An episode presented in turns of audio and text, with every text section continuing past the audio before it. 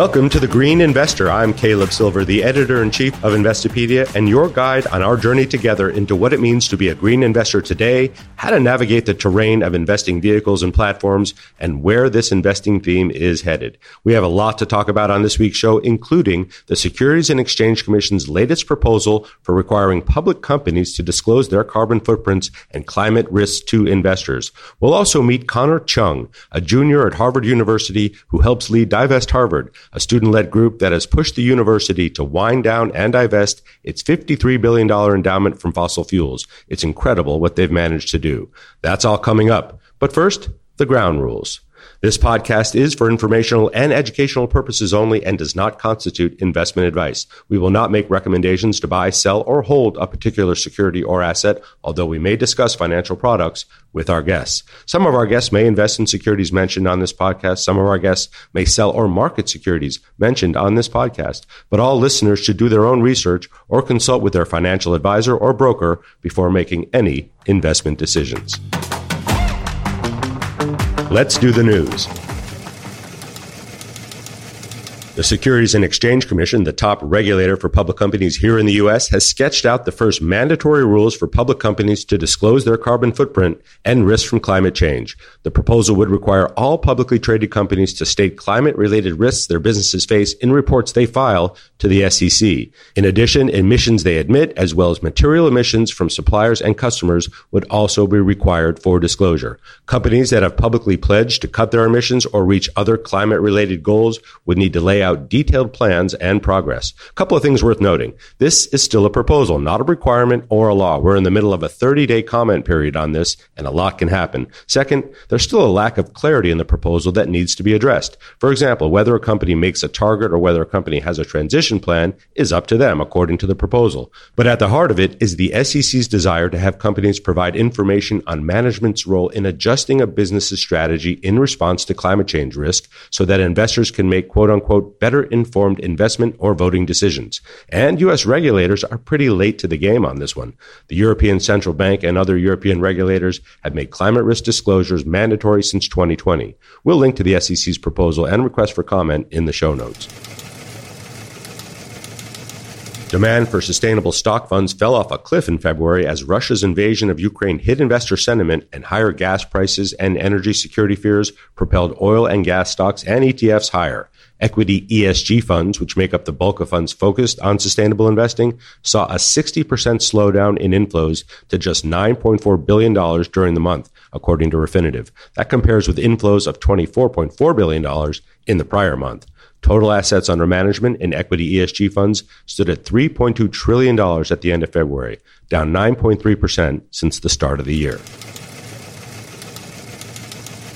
The shocking surge in nickel prices prompted by Russia's invasion of Ukraine has brought new risks to light in the electric vehicle market, especially given their dependence on metals for battery production. In case you missed it, on March 8th, the price of nickel, which averaged about $18,000 per metric ton in 2021, shot up an unprecedented 250% in a little more than 24 hours to more than $100,000 per metric ton. The London Metal Exchange, the main commodities market for globally traded industrial metals, halted trading for a week and took the highly unusual step of canceling billions of dollars worth of trades.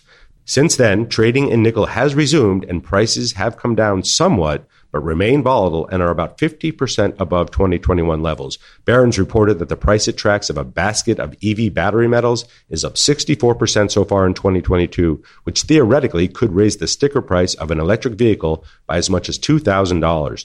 The world's biggest EV maker, Tesla, applied price increases to all versions of its vehicles in the United States, and CEO Elon Musk noted on Twitter that the company was seeing significant inflation in raw materials costs. Climate related losses to life and property in the Middle East and Central Asia are set to worsen if the region fails to adapt to higher temperatures and extreme weather events, according to a new report from the International Monetary Fund. Temperatures across the region have risen by 1.5 degrees Celsius, that's 2.7 degrees Fahrenheit, over the last 30 years, which is twice the global increase of just 0.7 degrees Celsius. Economic growth in five of the hottest countries, that's Bahrain, Djibouti, Mauritania, Qatar, and the United Arab Emirates, is at risk, according to the report. An increase of 1 degree Celsius in those countries results in an immediate decline in per capita economic growth of about 2 percentage points. London's mayor, Sadiq Khan, wants the city to issue over 500 million pounds or $677 million in green bonds to help meet climate goals and reduce energy costs. The financing of those green bonds would go towards low carbon projects such as making social housing and public buildings more energy efficient. That, according to the mayor's office, could reduce heating bills and address some of the highest levels of fuel poverty in the country. A heat wave in Antarctica earlier this month was so extreme that it may be the largest temperature increase above normal ever recorded, according to nonprofit Berkeley Earth. The temperature at Concordia Research Station, a European outpost in East Antarctica, measured almost 70 degrees Fahrenheit or 38.5 degrees Celsius hotter than normal on March 18th, reaching a high of 11 degrees Fahrenheit. While that's still below freezing, Antarctica's ice is cracking. The Conger Ice Shelf, a floating platform the size of Rome on the eastern coast of the continent, broke off on March 15th. Since the beginning of satellite observations in the 1970s, the tip of the shelf had been disintegrating into icebergs in a series of what glaciologists call calving events. Global carbon emissions from the power sector jumped to a record last year as the recovery from the pandemic boosted electricity demand and utilities burned more coal amid a gas crunch. That's according to Ember, a London based think tank. Emissions from generating power rose 7% from a year earlier, the biggest gain since 2010 and 3% above pre COVID levels. The trend could continue this year as countries turn to coal, the dirtiest fossil fuel of all, amid these high gas prices. And a mighty wind is blowing off the coast of California, and the U.S. Department of the Interior wants to capitalize on it. The U.S. expects to hold its inaugural auction this year for floating wind farms along the California coast. Offshore wind is a key piece in President Biden's push to fight climate change. His administration envisions installing enough wind turbines along the country's coast by 2030 to generate 30 gigawatts of electricity. Federal officials have identified two areas for possible development along California's big coast. One is off Humboldt County in the north, and the other near Morro Bay in the central part of the state. Speaking of the Biden administration, the White House released its budget proposal this week, and inside the $5.8 trillion ask are key international climate investments. Overall, over $11 billion is pledged towards international climate finance, with $5.3 billion in congressional appropriations and more than $5.5 billion in development finance and credit programs. Those include a bilateral climate program through the Department of State and the U.S. Agency for International Development of $2.3 billion, a green climate fund of $1.6 billion, clean technology fund, which would comprise a $520 million loan and a $30 million grant, leveraging $3 billion in overall investments, a clean energy program, which would total $200 million in mandatory funding, the first year of a billion dollar Department of Energy program to build resilient supply chains for climate and clean energy equipment through engagement with other countries. Now, keep in mind that this is just a proposal and has a very long way to go before it gets voted on. Universities in the United States are sitting on endowments worth hundreds of billions of dollars. That money has been invested for decades and has compounded over and over to produce staggering sums of wealth for the most prestigious universities in the country. Harvard University alone boasts an endowment greater than $50 billion. But up until 2021, a large percentage of that endowment was invested in the fossil fuel industry. Last September, Divest Harvard, a student led organization inside the university, pressured Harvard's trustees and its president to wind down those investments after more than a decade of protests, student actions, and lawsuits. Divest Harvard's victory paved the way for other student led organizations to pressure their universities to do the same thing. But the battle to wrest university endowments from the grips of the fossil fuel industry is not over. Connor Chung is one of the lead organizers of Divest Harvard, and he joins us now on The Green Investor. Welcome, Connor. Thanks so much for having me. You're an organizer, but you're also a student at Harvard. What year are you? What's your major? And how did you get into this? Yes, so I'm a junior at Harvard. And I got into this my freshman year because the climate crisis is one of the defining issues for our generation. Coming to university, I was really excited to be part of a community that could give me the tools to make a difference on this crucial issue. The more I learned about Harvard's investment practices, the more heartbroken I was to see that this institution with such a potential to make a positive difference um, due to its outsized financial power, due to its moral and academic power, and so on, was actively supporting the companies that profit from the destruction of our future. So it's in that context that I first decided to get involved in the fossil fuel divestment movement and why I've been proud to be part of it ever since. Well, you guys are making things happen there. We're going to get into that in a second, but tell us about Divest Harvard. When was it started? Who started it? And what were the original goals when it was started? So we are in year 10 of the fossil fuel divestment movement more broadly. Fossil Fuel Divest Harvard was one of the early organizations in it.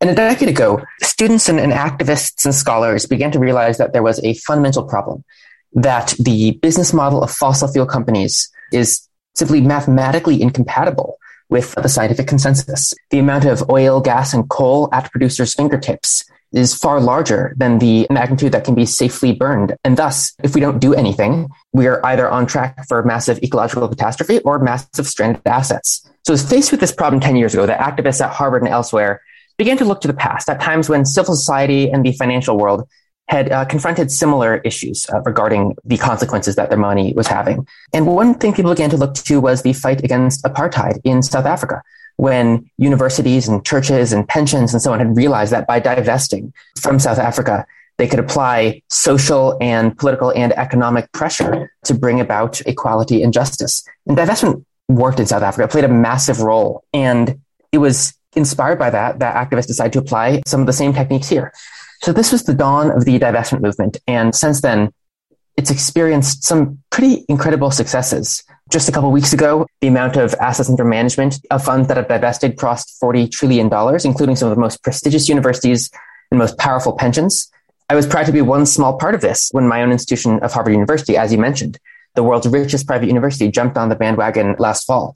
Now, as we look to the next 10 years, activists aren't going away. And an economy that works for everyone that protects rather than destroys our planet and our future is is in all of our interests. And activists will be wanting investors to make clear whether they want to be a roadblock or whether they want to be part of the journey to that more just and stable future. Well, you won that big battle last September. We're going to talk about that. Ultimately, convincing Harvard's trustees and its president, Lawrence Bacow, to wind down its investments in the fossil fuel industry. You wanted more from that battle, though. You wanted complete divestment. Why didn't the university go all the way as far as you know? When Harvard announced its divestment commitment, it was a massive victory. As you know, for 10 years, they had refused to acknowledge the reality of climate risk and of the structural peril that the climate crisis and that fossil fuel companies' activities pose their portfolio.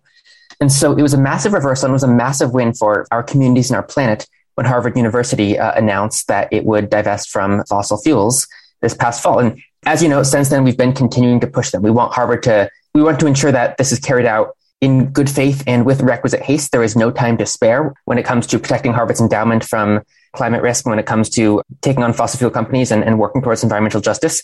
We want to make sure that this is carried out at the necessary scope. There's no room for half measures. And we continue to fight to ensure that Harvard cuts other fossil fuel conflicts of interest. So absolutely the fight continues, but we were just so proud and so honored to be a part of this victory at Harvard and a part of this broader movement uh, this past fall. Were you able to sit across the table from Bacow and the trustees? And if so, what were those conversations like? Yeah, so we had met with them uh, a number of times in the previous years. And we always appreciated the dialogue, but it was clear that they were just not on the same page with us when it came to the reality of climate risk and the, and the urgent need to take on fossil fuel companies and act in a, a socially responsible manner uh, in regards to their investments. And so that's why we thought it was very important to couple meetings and conversations with protests and with legal challenges and with efforts to organize our community. We think was that the combination of pressure on all of those fronts from students, faculty, and alumni over 10 years that was influential in pushing Harvard to finally shift on this and in doing so send out massive ripples across the financial sector. Let's get into the, the legal complaint because Divest Harvard filed a legal complaint with the Massachusetts Attorney General in 2021, arguing that the university's fossil fuel investment holdings violate the state's Uniform Prudent Management of Institutional Funds Act, which outlines certain charitable responsibilities for all nonprofit institutions. Such an interesting angle to take from the legal front versus, hey, you're just destroying the planet by investing in these companies. You actually found a statute to lean on. How did that come to pass? For 10 years, we tried to make the argument that fossil fuel investments were immoral. It was in March of last year that we decided to kick it up a notch and say that these investments were also illegal. And the argument was, was simple. Institutional investors have a duty to invest in a prudent manner.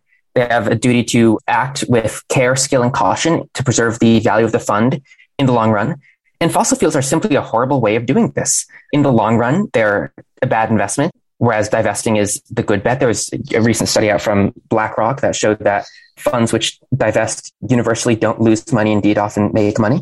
And that's coupled with the massive social consequences of fossil fuel companies and thus the incompatibility of uh, holding those stocks with the specific charitable missions of nonprofit investor like Harvard. And so it's with those two arguments, the pure prudence argument that these are a financially bad bet and the charitable purpose argument that these contradict Harvard's legal responsibilities as a charity. It's taking those arguments that we decided to put some legal pressure on Harvard. So as you know, we filed a complaint with the Massachusetts Attorney General it was backed by a number of top scholars in the field, including one of the legal scholars who helped write the law in question.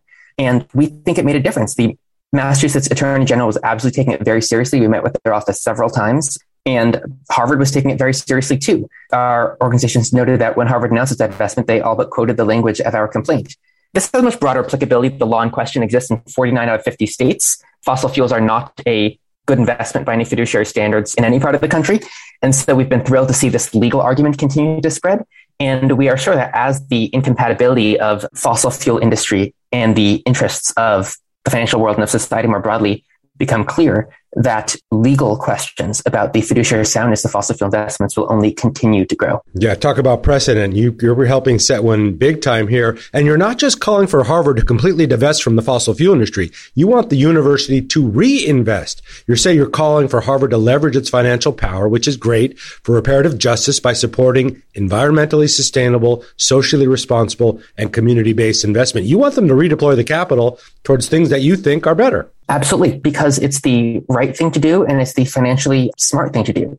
The simple truth is that oil is an investment of the past and institutional investors have a duty to look towards the future. That's why it's, it's simply incoherent to be claiming to be a responsible investor while investing in fossil fuels. And that's why investors have a, a, massive role to play in helping bring about the energy transition, and helping build out uh, renewable energy and green technology and justice solutions for our communities and our planets. In doing so, they'll be on, on the right side of this crucial issue. They'll also be able to benefit by ensuring that they're on the right side of this massive economic transformation. When our listeners are very familiar now with ESG, you guys are right in the middle of that the environmental part of it, the social part of it, and the governance part of it. And you're pushing this big $50 billion plus endowment to try to do the right thing. I think it's absolutely fascinating. You're also calling for Harvard to address what you call gaping holes in its net zero by 2050 endowment pledge by outlining these interim targets for endowment decarbonization, guaranteeing the investments will focus focus on absolute emissions reductions rather than the carbon offsets that a lot of companies try to do, and the commitment to pursue investment opportunities that support what you're calling a rapid and just transition to a clean energy economy. You guys are not playing around here. You want the money redeployed for the right reasons. So these are big asks. Not only are you asking them to take money out of these companies that they've invested in probably for decades that probably have a lot of Harvard alum board members on them. You're saying take it out of here and put it in the places that matter the most. How receptive is the university to these other demands? We're confident that these demands are the steps which any socially responsible investor needs to be thinking about. Fossil fuels are simply a an irresponsible investment by this point. Investors have a, a duty to be cautious and investment in coal, oil, and gas is, is not the way to fulfill that. And investors have a duty to think in the long term and to seek to act in a responsible way uh, that will protect the their own bottom line and the society in which all these funds exist. And so that's why we are excited about the uh, potential that institutions like Harvard have when it comes to ensuring that their financial powers are used for good. It goes even beyond that. I got really lost reading all the literature because there's so much good stuff on your site and throughout. But you're also asking Harvard to stop lending its prestige and its power to the fossil fuel industry, that's powerful name in ways other than investment. You're saying you want to you want Harvard to cease allowing fossil fuel interests to fund campus research and programming or recruit on campus. You don't want the big oil companies looking for the next generation of great engineers there. At the very least, you're saying Harvard must take immediate steps to make transparent the imprint of fossil fuel industry funding on campus and in the research it produces. That's a pretty big step too. Why is that important to you? Fossil fuel companies are just structurally misaligned with the sort of action we need on climate. And thus, when they partner with Harvard, whether it's in the fact that for many years Harvard was defending investments in them, or whether it's continued uh, entanglements in climate research, it allows them to greenwash themselves. It allows them to say, oh, look, we're responsible. We're working with actors like Harvard. Meanwhile, Harvard's not getting a lot in return. Their name is simply being used to legitimize the actions of these companies. So that's why we think divestment was an essential step and why we continue to push for Harvard to ensure that, for example, fossil fuel money is not underlying climate research where it is an inherent and unmanageable conflict of interest. You got some buildings that are named after families that made their fortune in the fossil fuel industry. You got some research centers there that are named after that, probably some grants running through there. This, again, is not such a simple switch for a university to turn off. And we all know that. How has Harvard been responsive to, to these types of demands? You know, we've been pushing them lately on a lot of the conflict of interest issues. And there's actually been quite a lot of interest from administration and so on because they realize the importance of protecting the uh, integrity of Harvard's research. The fossil industry is simply not a good faith actor. They've spent years defending their business model through things like attacks on academia, including attempts to delegitimize and discredit some of Harvard's very own faculty. This is why it was dangerous for Harvard to be defending investments in them um, for many years and why we have been grateful that they have been interested in hearing us out on why more broad conflicts of interest are not in the institution's interest or in the interests of the planet. As we said at the top, there are other universities that are starting to follow suit, other groups like yours that are popping up in other universities. That must be gratifying to watch. But what's the ultimate end goal with your consortium and all these other uh, groups around this space? Is it complete divestment? As you've outlined for Harvard? And what are you looking for to do in terms of cooperation with groups like yours across the university landscape? The goal is climate justice. The goal is a, a cleaner and fairer world for everyone. And divestment is just a very important tactic as we see it to get there. The evidence is clear that divestment works. I mean, even fossil fuel companies have admitted on the record in government disclosures, for example, that the movement is posing a real risk to their ability to finance the status quo. And Thus, you know, what students are doing on campuses, what worshippers are doing in church pews, what pensioners are doing is having a real impact. So that's why divestment has scored a number of wins so far and why we are really, really gratified to see it continue to spread around the country. I mean, just last month, students at five elite schools, Princeton, Yale, Stanford, MIT, and Vanderbilt, filed legal complaints with their attorneys general, alleging similar breaches of fiduciary duty by uh, investments in fossil fuels. So divestment will continue to spread so long as players in the financial sector remain unserious about the need to take part in a just transition. And activists look forward to helping investors ensure they're part of the solution and not the problem. Yeah, well, you're doing it for sure. And this is a 10 year old organization. Divest Harvard has been around for a while. How do you guys ensure the continuity? How did it get passed, you know, from the last person to you? And how do you keep it going and keep the momentum going so students in the future can keep the movement as strong as it is? It seems to me that for many years, Harvard's response to the divestment movement was hoping that it would just go away, that it would just die out as, as people cycle in and out and graduated. And you didn't see that just because the climate crisis is not some fad. It's not some passing interest for our generation it is literally our futures on the line. So that's why I think students stayed engaged in this fight for a decade because we believe that Harvard, as a sophisticated and powerful investor and, and, and, leading institution, has the potential to be a big part of the solution. That's why we held them to account for 10 years because we knew they could do better. And we are glad that eventually they saw it our way.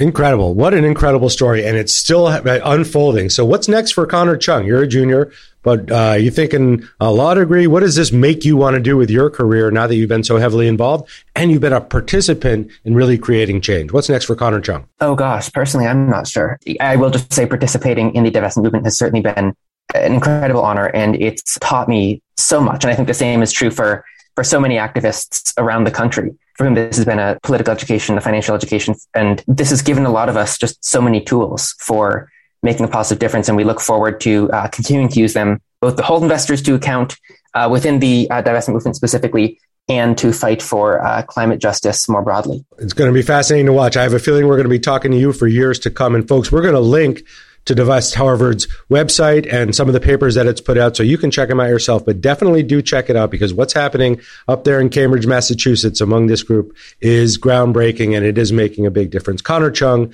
one of the principal activists with Divest Harvard, thanks so much for joining the Green Investor. Really good to have you. Well, it really took a, village to make victory uh, last fall possible and to power the broader divestment movement. But thank you so much for, for speaking with me. It's been wonderful. It's time for Green Facts, that part of the show when we get to dig into some new data and reporting around the world of green investing. And this week, we're asking the question whether rich people emit more emissions than the not so rich. Well, analysts from the World Inequality Lab, which is led by the Paris School of Economics and the University of California at Berkeley, recently issued a study that focused on varying measures of consumer income rather than gross domestic product, which is the traditional benchmark. As it turns out, per the study, personal wealth does more than national wealth to explain the sources of emissions, which means that climate progress may mean curbing the carbon output of the wealthier among us. Researchers at WIL examined a range of data from diet to car ownership, stock investments, and global trade to estimate individual carbon output. The top 10% of polluters, which is about 770 million people, which is roughly the population of Europe, are the climate equivalent of the world's wealthiest decile, those who earn more than $38,000 a year. That doesn't sound like a lot of money, but consider that the median global income is only $9,700 a year. And the more we make, the more emissions we emit. We travel more, we own vehicles, we consume, and we emit. It's time to play Unpack the Acronym, that part of the show when we try to deconstruct the alphabet soup that is green and sustainable investing. And it's a never ending process, my friends. This week's acronym, CDSB. That stands for the Climate Disclosure Standards Board, which, according to its website, is an international consortium of business and environmental NGOs, non governmental organizations. It's committed to advancing and aligning the global mainstream corporate reporting model to equate natural capital with financial capital. The CDSB does this by offering a framework for reporting environmental information with the same rigor as financial information. In turn, this helps them to provide investors with decision useful via the mainstream corporate report enhancing the efficient allocation of capital. The CDSB works with various groups to set these reporting standards, including the Green Finance Platform, the Alliance for Corporate Transparency, Business for Nature, Corporate Reporting Dialogue, CRD, and the Global Reporting Initiative, GRI, among others. Check out CDSB's website at cdsb.net for more information on these standards, and we'll link to it in the show notes. Let's go out this week with a trip into environmental history. And on March 30th, 1867, Secretary of State William H. Seward agreed to purchase Alaska from Russia for $7.2 million. Critics attacked Seward for secrecy surrounding the deal, which became known as Seward's Folly. The press mocked his willingness to spend so much on quote unquote Seward's icebox and President Andrew Johnson's polar bear garden. Today, the state of Alaska owns approximately 60 million acres of tidelands, shorelands, and submerged lands and manages 40,000 miles of coastline. Alaska also sits on very rich oil deposits on land and off its coast. According to the EIA, crude oil production in Alaska averaged 448,000 barrels a day in 2020. That was the lowest level of production since 1976, but we were in the throes of a pandemic in 2020. As nations try to become more energy independent, it's very likely that there will be more drilling in Alaska. Well, that does it for this edition of The Green Investor. A big thanks to Connor Chung from Divest Harvard for joining the show. They are getting things done up in Cambridge. We will link to all the reports we mentioned in our show notes, which you can find at investopedia.com slash The Green Investor Podcast. You'll find transcripts and show notes for all our episodes there. Thanks for listening, and if you haven't already, rate and review us and recommend us to friends and colleagues if you like what you're hearing. We'd also like to hear from you, so send us a feedback and shoot us a note at podcast at investopedia.com, DM us on Instagram or Twitter, or send me a telegram if you have feedback or ideas for future episodes. Thanks for tuning in, and keep it green.